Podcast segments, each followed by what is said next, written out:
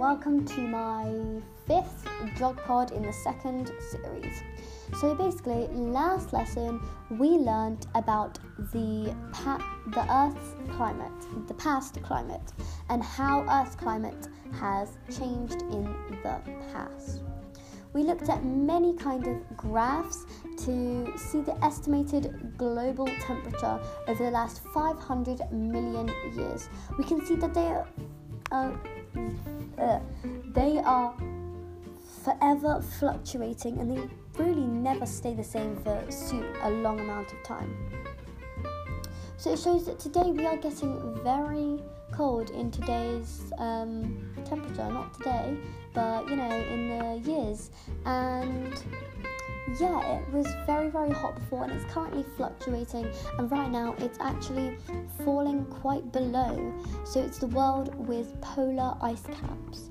And you know, it's currently going below, and it looks like it might, we might have to get ready for a, we might have to get ready for an ice age.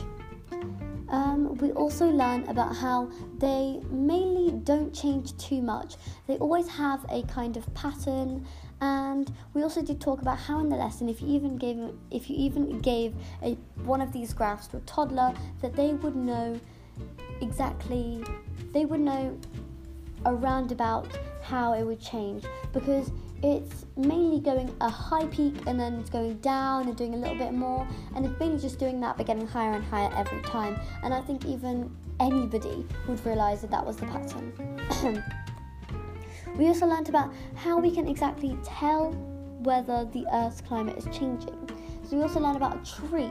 If you cut up a tree all the rings inside and the most amount of distance between them between the layers is the temperatures, you know, changed a lot, and we can tell it from really the environment. We can tell it from everything really, and yeah, we, the Earth's temperature is really changing. It's forever changing, and we can also do little things just to help the Earth's climate. It will never ever stay the same, but we can help it kind of not go overboard, too hot or too cold, and just stay a good temperature for us.